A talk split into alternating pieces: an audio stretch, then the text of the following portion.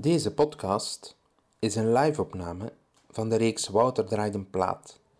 Meer informatie over onze activiteiten en lezingen vind je op de website decorridor.be. Goedenavond allemaal. Uh, goed, heel fijn. Een aantal bekende mensen, een aantal minder niet bekende gezichten. Ik stel me eventjes heel kort voor. Ik ben Wouter Bulkaert. Ik doe iets heel vreemd. Ik schrijf boeken over muziek. Zoals Frank Zappa zei, dat is zoals dansen over architectuur. Ja, dat is raar. Hè?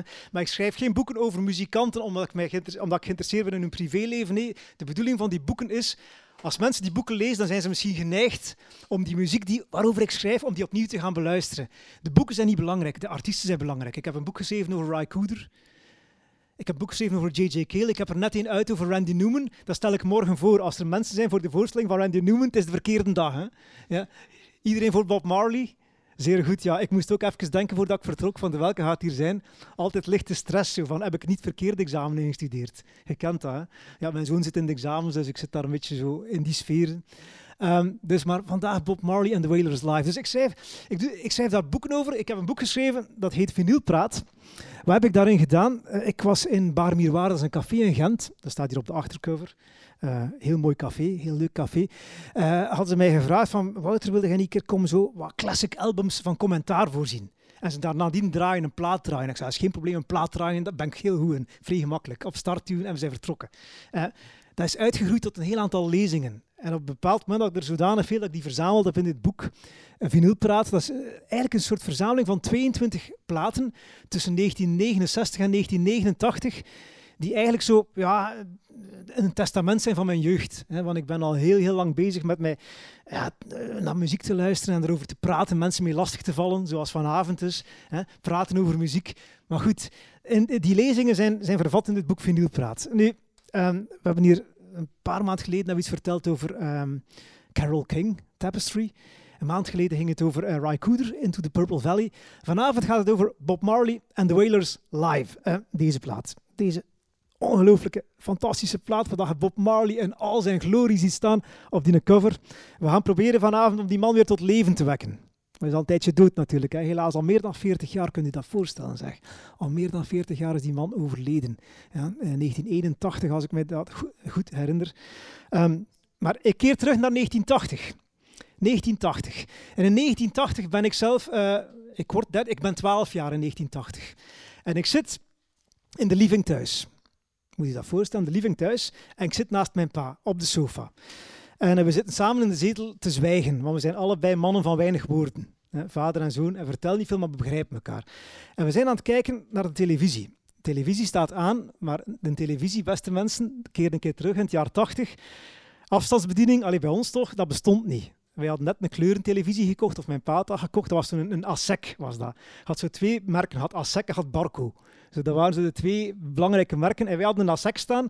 En dat was zo een, een, toestel met zes knoppen op, die je naar boven en naar beneden kon duwen. En dat waren de posten, zoals mijn grootmoeder zei. Je kon er een televisiepost mee pakken, twaalf, zes, zes knoppen naar boven en beneden, twaalf posten die je kon pakken.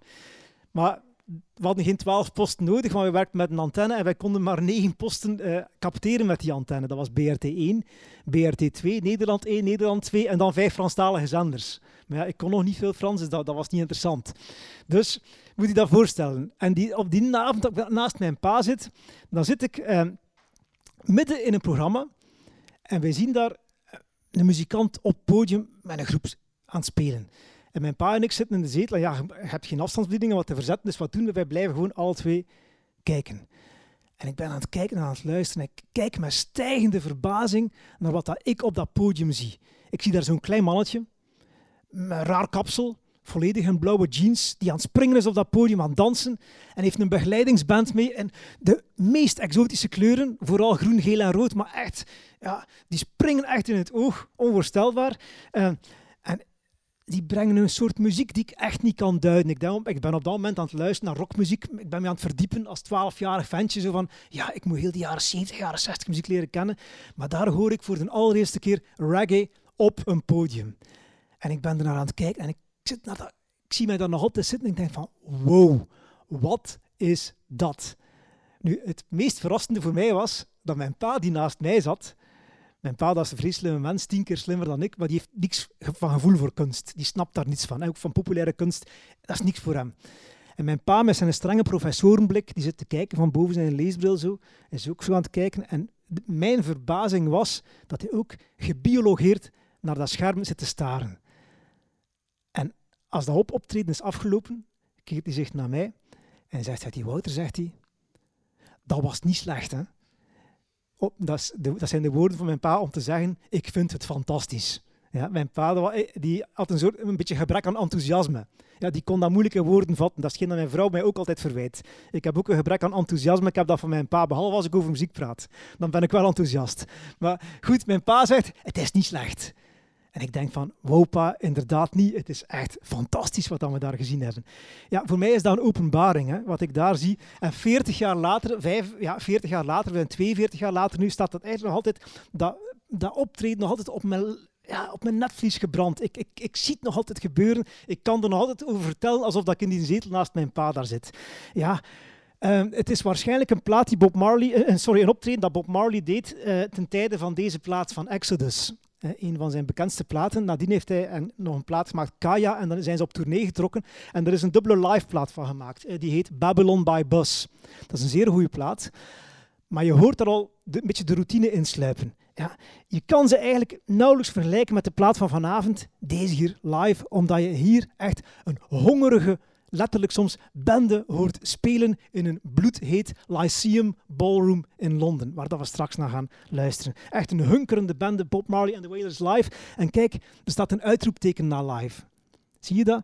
Ik ken geen andere plek ter wereld waar een uitroepteken meer op zijn plaats dan op deze plaat. Live, uitroepteken, knal. Ja, fantastisch. Een bom is dat eigenlijk. Goed, nochtans, wat dan wij helemaal vergeten zijn, is dat rond 1974, als Bob Marley zo'n paar platen gemaakt heeft, dat de sterren echt slecht staan voor Bob Marley. Het lijkt erop in 1974 dat hij totaal niet zal doorbreken. Want, want hij, heeft twee platen opgenomen voor Island Records. Chris Blackwell, de baas daarvan, die had hem uh, in zijn stal opgenomen. Hij zegt van ja, dat is de toekomst van de muziek. Hij heeft twee platen gemaakt in het begin, Catch a Fire en Burning. En ja, die krijgen zeer goede kritieken. Dat zijn fantastische platen. En wat doet het platenkopende publiek? Die zei van, wij laten die links liggen. Dus eigenlijk heeft Bob Marley begin jaren 70 niet zoveel succes. Nochtans zeer goede platen, weinig succes. En ze maken op dat moment ook een tournee door Engeland en dat is bittere, doffe ellende. Wat moet je dat voorstellen? Een bende Jamaicanen die door Engeland aan toeren zijn, putje winter. Dat waren de winters dat nog sneeuwde. Die mannen zien daar sneeuw, die vergaan er van de kou. Ze hebben hun eigen eten niet mee, want ja, die hebben idle food. Ja. Dat hebben ze dan niet in Engeland. Die mannen zijn echt die vergaan van de honger, van de heimwee naar huis. Ze willen allemaal zo vlug mogelijk terug naar Jamaica en zeggen van never again. Met andere woorden, het lukt niet. Meer zelfs, er is nog een probleem. Want Bob Marley treedt op dat moment in zijn groep nog op met twee andere mannen. Met Peter Tosh en met Bunny Wailer. Die zijn met drie frontmannen. Maar Bob Marley is, is zo'n beetje naar voren geschoven als de frontman. En die twee anderen die vinden dat niet zo tof. Peter Tosh die wil zelf uh, frontman zijn en die stapt op. En Bunny Wailer die zegt van ja, ik wil niet meer toeren, ik wil niet meer op het vliegtuig stappen, niet meer in Babylon gaan toeren, want hij vindt uh, Europa en Amerika vindt hij Babylon, dat, dat is eigenlijk het duivelse, dat zijn duivelse continenten voor hem. Ze zegt van nee, ik wil in Jamaica blijven. Dus met andere woorden, Bob Marley staat er alleen voor.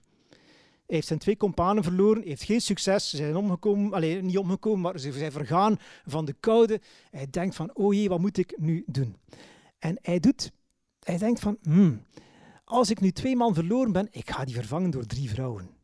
Gouden ingreep. Gouden ingreep. Twee man vervangen door drie vrouwen, dat kan niet misgaan. En wat doet hij? Hij voegt zijn vrouw Rita Marley, Judy um, Mowat en Marcia Griffiths toe aan de Wailers. Een achtergrondkoortje van drie dames die de sterren van de hemel zullen zingen op zijn platen. Goed, eerste ingreep. Hij trekt daarmee op tournee. En hij maakt deze plaat. Nutty Dread.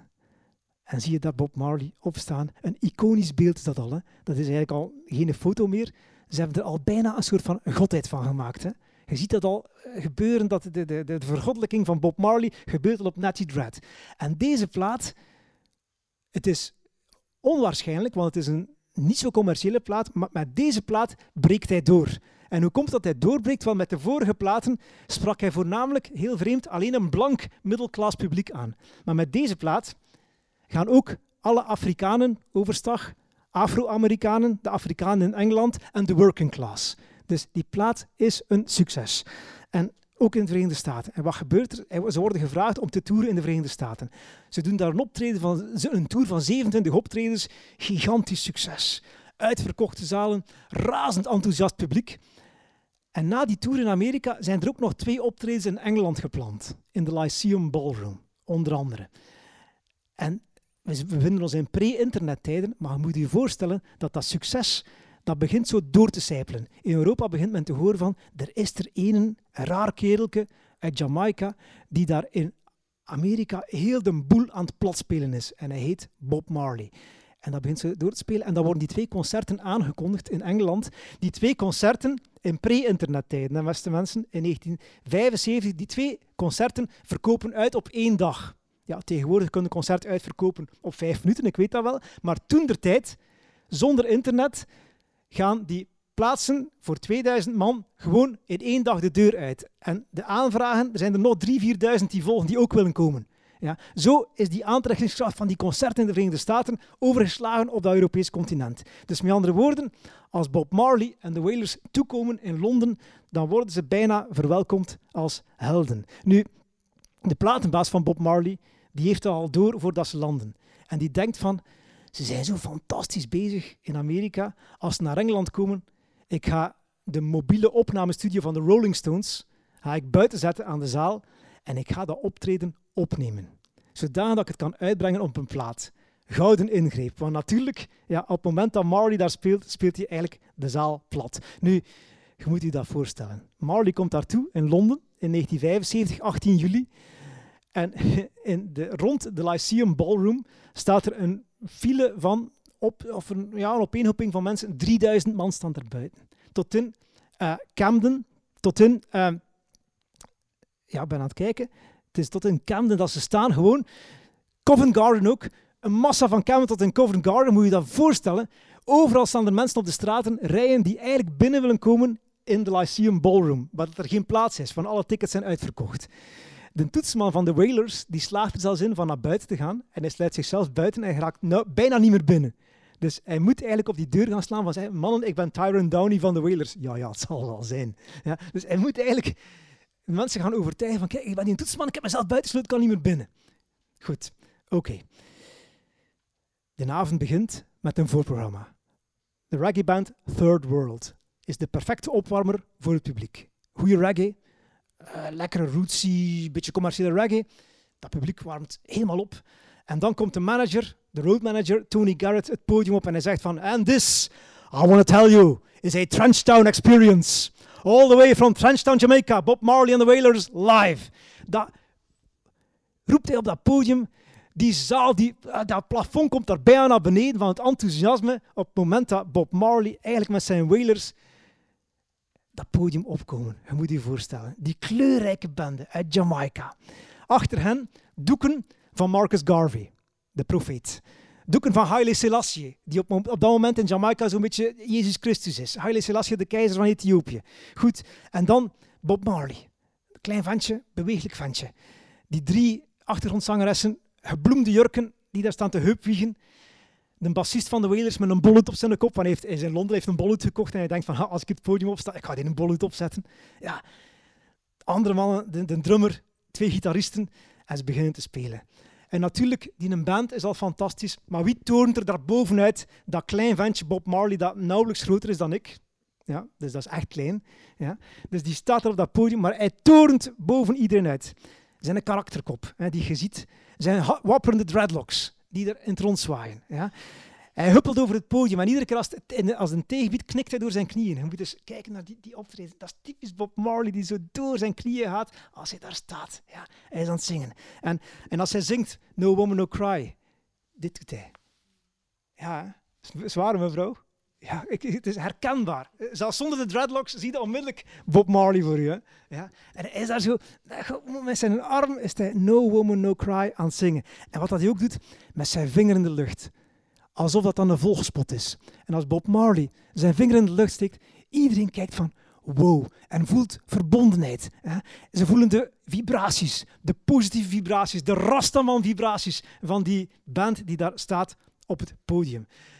En terwijl ze op de vorige tournee nog vergingen van de koude, wordt het daar bloedheet. Maar bloedheet in die zaal. Uh, het is zelfs zo, het is een tropische hitte. Iemand die daar stond, die, die zei later in een interview, het was alsof dat ik door een natte handdoek moest ademen. Zo warm was het daar in die zaal. En als Bob Marley, ja, als zijn vinger de lucht in gaat, dat is geen moraliserende vinger. Geen belerende vinger. Nee, het is zo. Het is een gevoel van verbondenheid van beste mensen. Wij en jij wij horen samen. Wij zijn allemaal hetzelfde. En wat doet dat publiek? Die heffen hun handen ook naar omhoog. Die reiken naar zijn enkels. Die reiken naar zijn been. Die, die reiken naar zijn middel. En Marley moet zich eigenlijk daar voortdurend van, van, van, van losfrikken. Van ja, die handen die naar hem reiken, dat publiek, dat zegt van. Die hem bijna verreert eigenlijk als een held, als een godheid. Ja? Goed.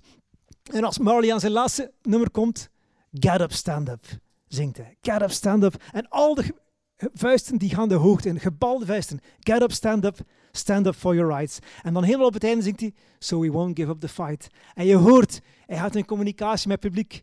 We won't give up the fight. En ze antwoorden hem. Die show die duurt nauwelijks één uur.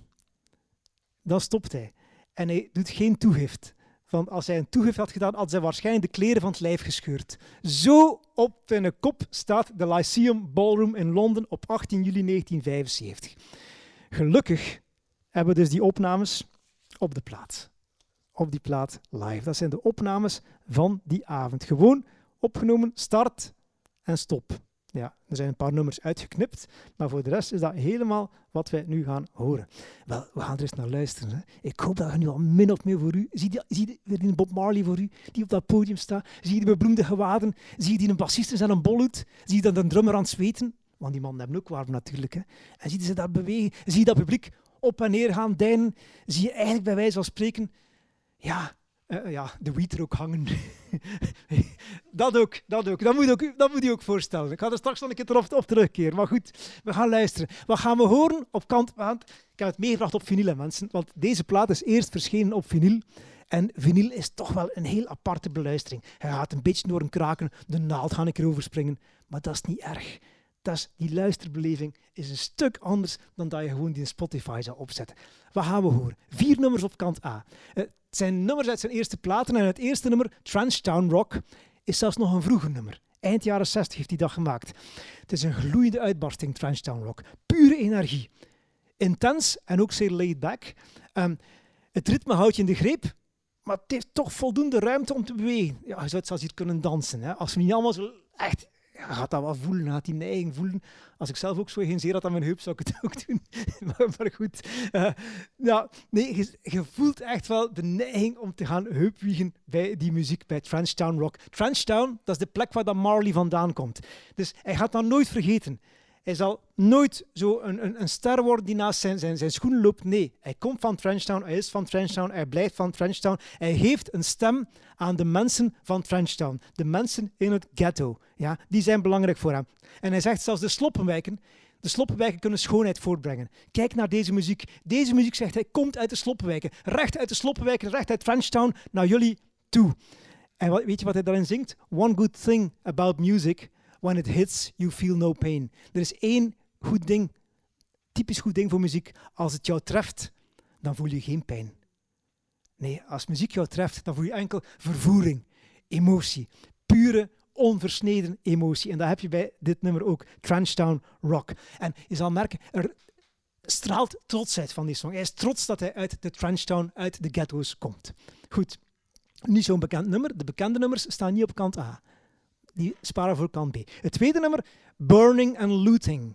Burning, het is aan branden, looting, ze zijn bezig aan plunderen. Burning and Looting is een song geïnspireerd op reële gebeurtenissen. In Trenchtown wat was er op een bepaald moment, de jongeren hadden er genoeg van, dat ze eigenlijk voortdurend lastiggevallen werden door de politie en ze zijn beginnen de boel platbranden en beginnen plunderen. Waardoor de politie nog een beetje meer reageert.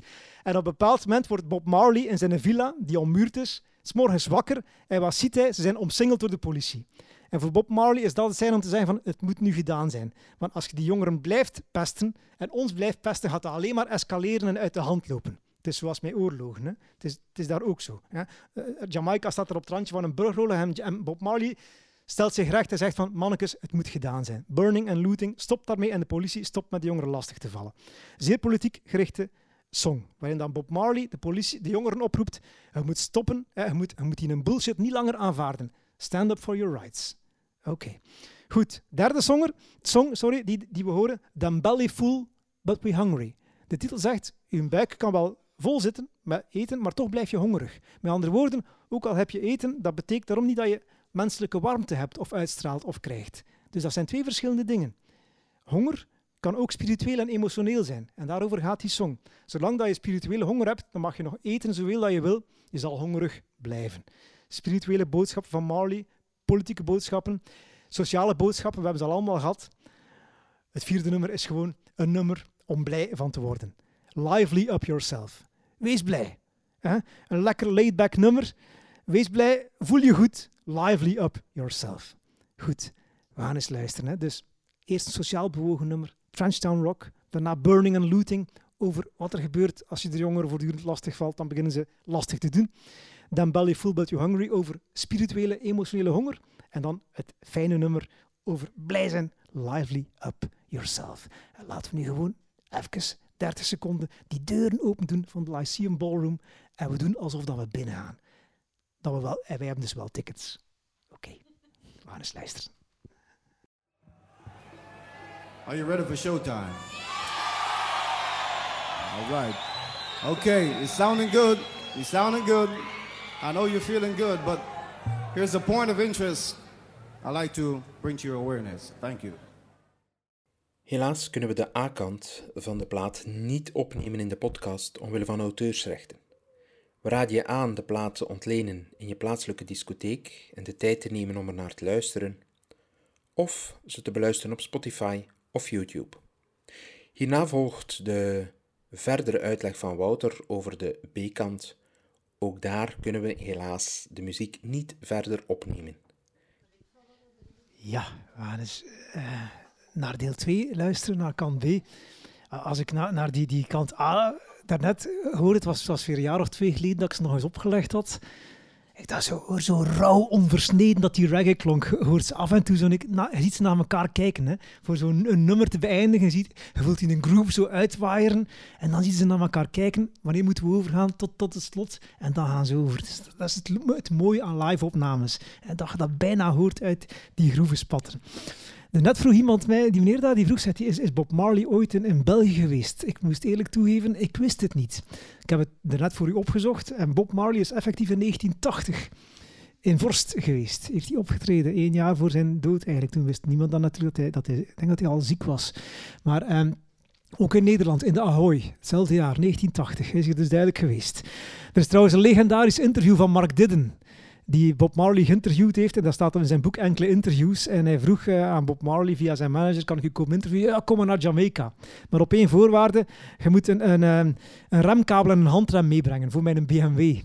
Dus, dus Mark Didden is daar dus het vliegtuig opgestapt met een remkabel en een handrem voor de BMW van Bob Marley. Weet je trouwens waarom dat Bob Marley met een BMW reed? Ik zie, ik zie u knikken. Absoluut, inderdaad. Bob Marley en de Wailers, BMW.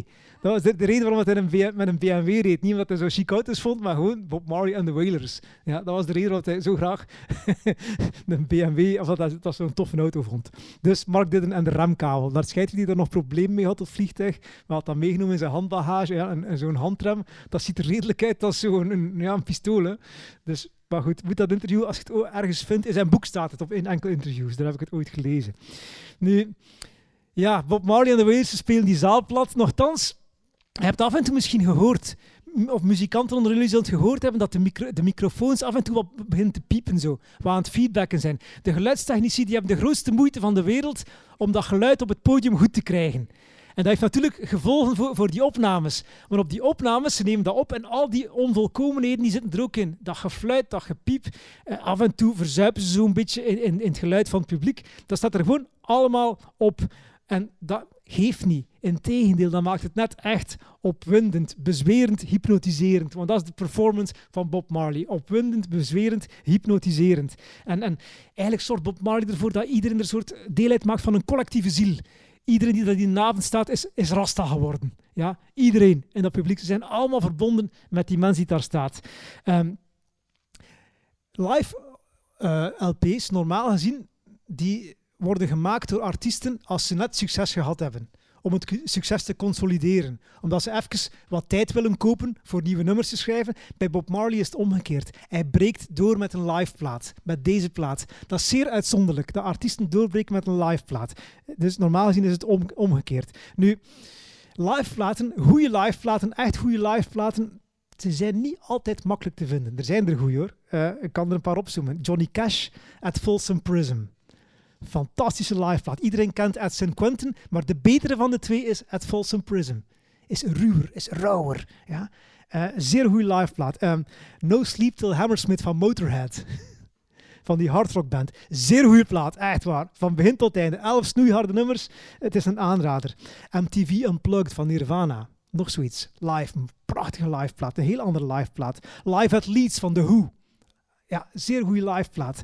Um, Running on Empty van Jackson Brown is een live plaat. En een live plaat die samengesteld is, is, is uit op, de opnames die meestal niet op het podium zijn. Er staan opnames van in de uh, kleedkamer, van uh, een repetitiekot, ergens tussendoor en ook wel wat live opnames, maar het is een heel mooie plaat, Running on Empty. Helaas zijn er ook echt slechte live platen en van zeer grote namen. Bob Dylan. Die heeft ooit een live plaat gemaakt samen, met The Grateful Dead. Dylan and the Dead heet die, die plaat. Dat is de slechtste plaat van Bob Dylan ooit en het is de slechtste plaat van The Grateful Dead ooit. Dat moet je echt wel doen. Zeer, ja, dat is echt niet oké. Ehm, de Beatles at de Hollywood Bowl. Nog zo een. De Beatles hebben ooit een live plaat uitgebracht. Het enige wat je hoort zijn de meisjes, vooral jonge meisjes, die aan het roepen zijn in de Hollywood Bowl. Dat is exact hetgeen dat de Beatles zelf ook hoorden. Hè? Ze hoorden zichzelf niet spelen, daarom zijn ze ook gestopt met spelen. Hè. Ze, kon niet meer boven dat groep uitkomen. Ook een plaat die je moet vermijden. Nee, live platen moet daar soms een beetje mee opletten. Live optredens daarentegen, ik zou je aanraden, blijf daar naartoe gaan. Ik ga zelf ook heel graag naar optredens. Ik ontdek graag nieuwe bands. Maar ik moet heel eerlijk wel toegeven, als ik een nieuwe band live ontdek, dan ga ik, als ik thuis kom, niet onmiddellijk die plaat gaan kopen. Want daar zit altijd een beetje gevaar aan. Als je, stel je voor dat je in Frankrijk bent en je gaat daar rode wijn gaan proeven. En drinkt die daar in, in, Frankrijk in de context, mm, lekker. Je koopt vijf kisten en je komt daarmee thuis. En als je mee thuis komt, ja, die rode wijn is toch niet zo goed zoals dat je daar geproefd had. Ja, meneer, je spreekt tegen. je hebt ruzie met die vrouw nu. Ja, nee.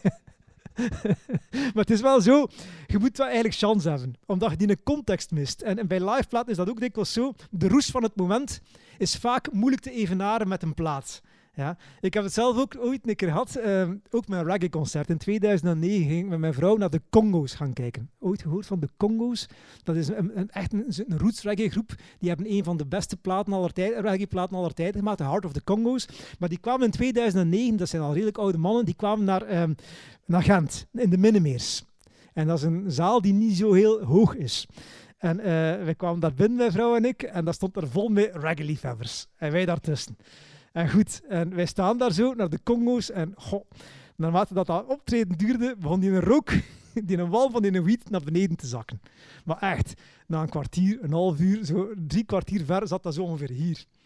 Dus wij daar, man, Geweldig dat we dat vonden, dat optreden. Maar goed dat we dat vonden. Echt fantastisch. We zijn daar buiten gekomen. Zoals alle andere mensen daar buiten gekomen. We zijn er in mekaars armen gevlogen. Allee, dat komt toen nog. Wij, vlogen in mekaars armen. We zeiden van, man, dat was het beste concert dat we ooit meegemaakt hadden. De Congo's in de Minnemeers. En zes maanden later kwam die naar um, Cactus Festival in de buitenlucht in Brugge. En wij zeiden van, het beste optreden aller tijden, we willen dat nog een keer meemaken. We gaan weer naar de Congo's gaan. het viel een beetje tegen. Te veel frisse lucht. dat is echt... Man, man, ja. Maar, maar goed, ik wil die herinnering toch wel bewaren. Het was gewoon in de Minimeers beste optreden aller tijden. Met een beetje wiet lukte dat wel. Nu, concertherinneringen. Uh, ik heb ooit een keer twee, ik was heel jong, twee tickets gewonnen voor een concert in Vorst Nationaal. Het probleem was, ik was 14 jaar en uh, ik woonde in Wortegem zo Wortegem, en van Wortegem naar Vorst Nationaal gaan, dat was een beetje moeilijk, want ik had een tweede ticket. En mijn ma zei tegen mij, zegt Wouter, zegt ze, Wouter, uh, ik wil u wel voeren naar Vorst Nationaal. Oh, ik zei, ma, dankjewel. En ik, ik neem dat tweede ticket. Oh shit. Dus ik met mijn ma dus naar Vorst Nationaal. En zonder dat ik dat wist, was die eigenlijk ook een serieus rockliefhebber. Die luisterde naar mijn plaat achter mijn rug. Als ik op school zat, dan legde die mijn platen op. Dus ja, die ging dus mee naar optredens. Na de optreden had ze de smaak te pakken. Ze is jarenlang mee geweest naar optredens met mij. Tot op een bepaald moment zaten we op de Red Hot Chili Peppers. En mijn, mijn ma is erin geslaagd om op het optreden van de Red Hot Chili Peppers in slaap te vallen. Nu, daarvoor moet je vrij best doen. Hè.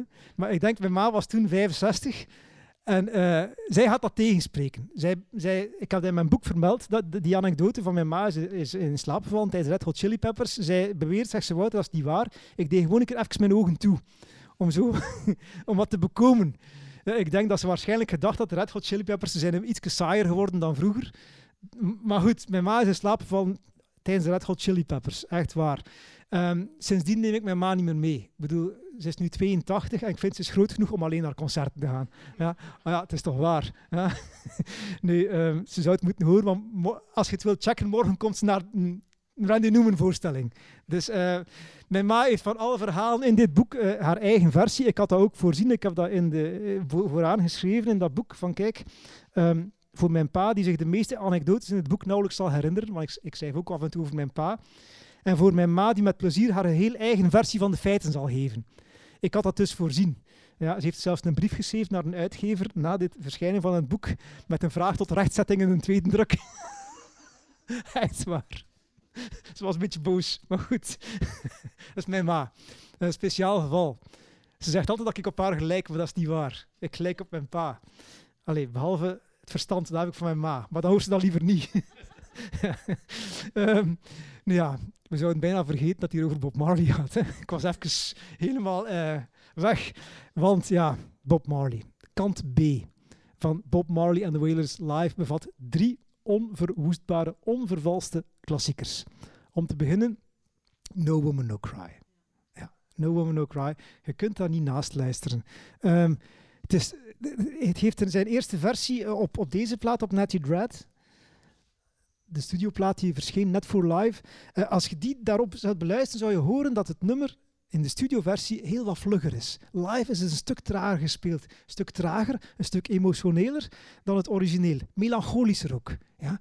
En als je het hoort, uh, het is ook een heel bezielde take. Het publiek zingt al mee voordat Marley begint. Dus het nummer begint en het publiek begint te zingen. En je hoort ook een microfoon fluiten die, die, die, de, de, de microfoon feedbackt van de emotie bijna op het podium. En weet je wat Marley met dat nummer gedaan heeft? Als je kijkt naar de credits, de auteursrechten, daar staat de op naam van een zekere V. Dat was een maat van hem. En die maat van hem die had problemen, die had een zieke vrouw en die had een soepkeuken waarmee dat hij soep ronddroeg en hij had geen centen om die te financieren. En Bob Marley zei, ah wel, om uw soepkeuken te financieren, krijg je de rechten van dat nummer. Dus de rechten van No Woman No Cry, die zijn aan Vince Ford gegeven. En een, maat van hem. Ja. Um, typisch Bob Marley. Tweede song op uh, kant B. I Shot the Sheriff. I Shot the Sheriff is een massieve hit in de versie van Eric Clapton. Maar de definitieve versie is natuurlijk die van Bob Marley zelf. Het is een song over rechtvaardigheid. Een song over wettige zelfverdediging. Ja, iemand die, I shot the sheriff, ja, ik heb de sheriff neergeschoten. Nu kunt u afvragen, een Jamaicaan, wat heeft hij te maken met sheriffs? Wel, heel simpel, zijn eerste versie was I shot the police. Maar hij dacht van, als ik dat doe, dan gaan ze weer schieten hier in Jamaica. Dus ik ga daar sheriff van maken. Dus heeft er sheriff van gemaakt, I shot the sheriff. Um, tweede klassieker. Derde klassieker. Ja, de plaats sluit af met, kan je denken? Get up, stand up, stand up for your rights. Een nu is dan een algemene politieke protestsong geworden. Amnesty International gebruikt die als strijdlied. Maar eigenlijk, Get Up, uh, uh, Get Up Stand Up is een nummer dat de vooroordelen tegen rastas probeert tegen te spreken. Dus het is geen, eigenlijk geen song, die, die, een algemeen strijdlied, maar het is een soort van rechtvaardiging voor wij zijn rastas en ik ga het u uitleggen waarom dat je tegen ons geen vooroordelen moet hebben. Als je erin slaat van zo'n beetje tussen, zijn Jamaicaans-Engels en wat te wrijven, gaat dat horen. Hij geeft daar een soort van, ja, ja bijna een apologie. Hè? Waarom zijn wij Rastas en waarom moet je ons appreciëren zoals we zijn? Goed. No woman, no cry. I shot the sheriff. Get up. Stand up. Oké, we gaan eens luisteren.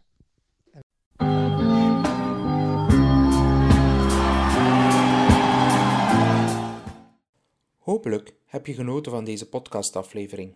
Beluister ook de andere afleveringen in onze reeks Wouter draait in plaat. Ontdek op ons kanaal ook andere podcasts van de Corridor te Wetteren. Wil je zelf een lezing, gesprek of concert bijwonen? Blijf dan op de hoogte via onze website decorridor.be.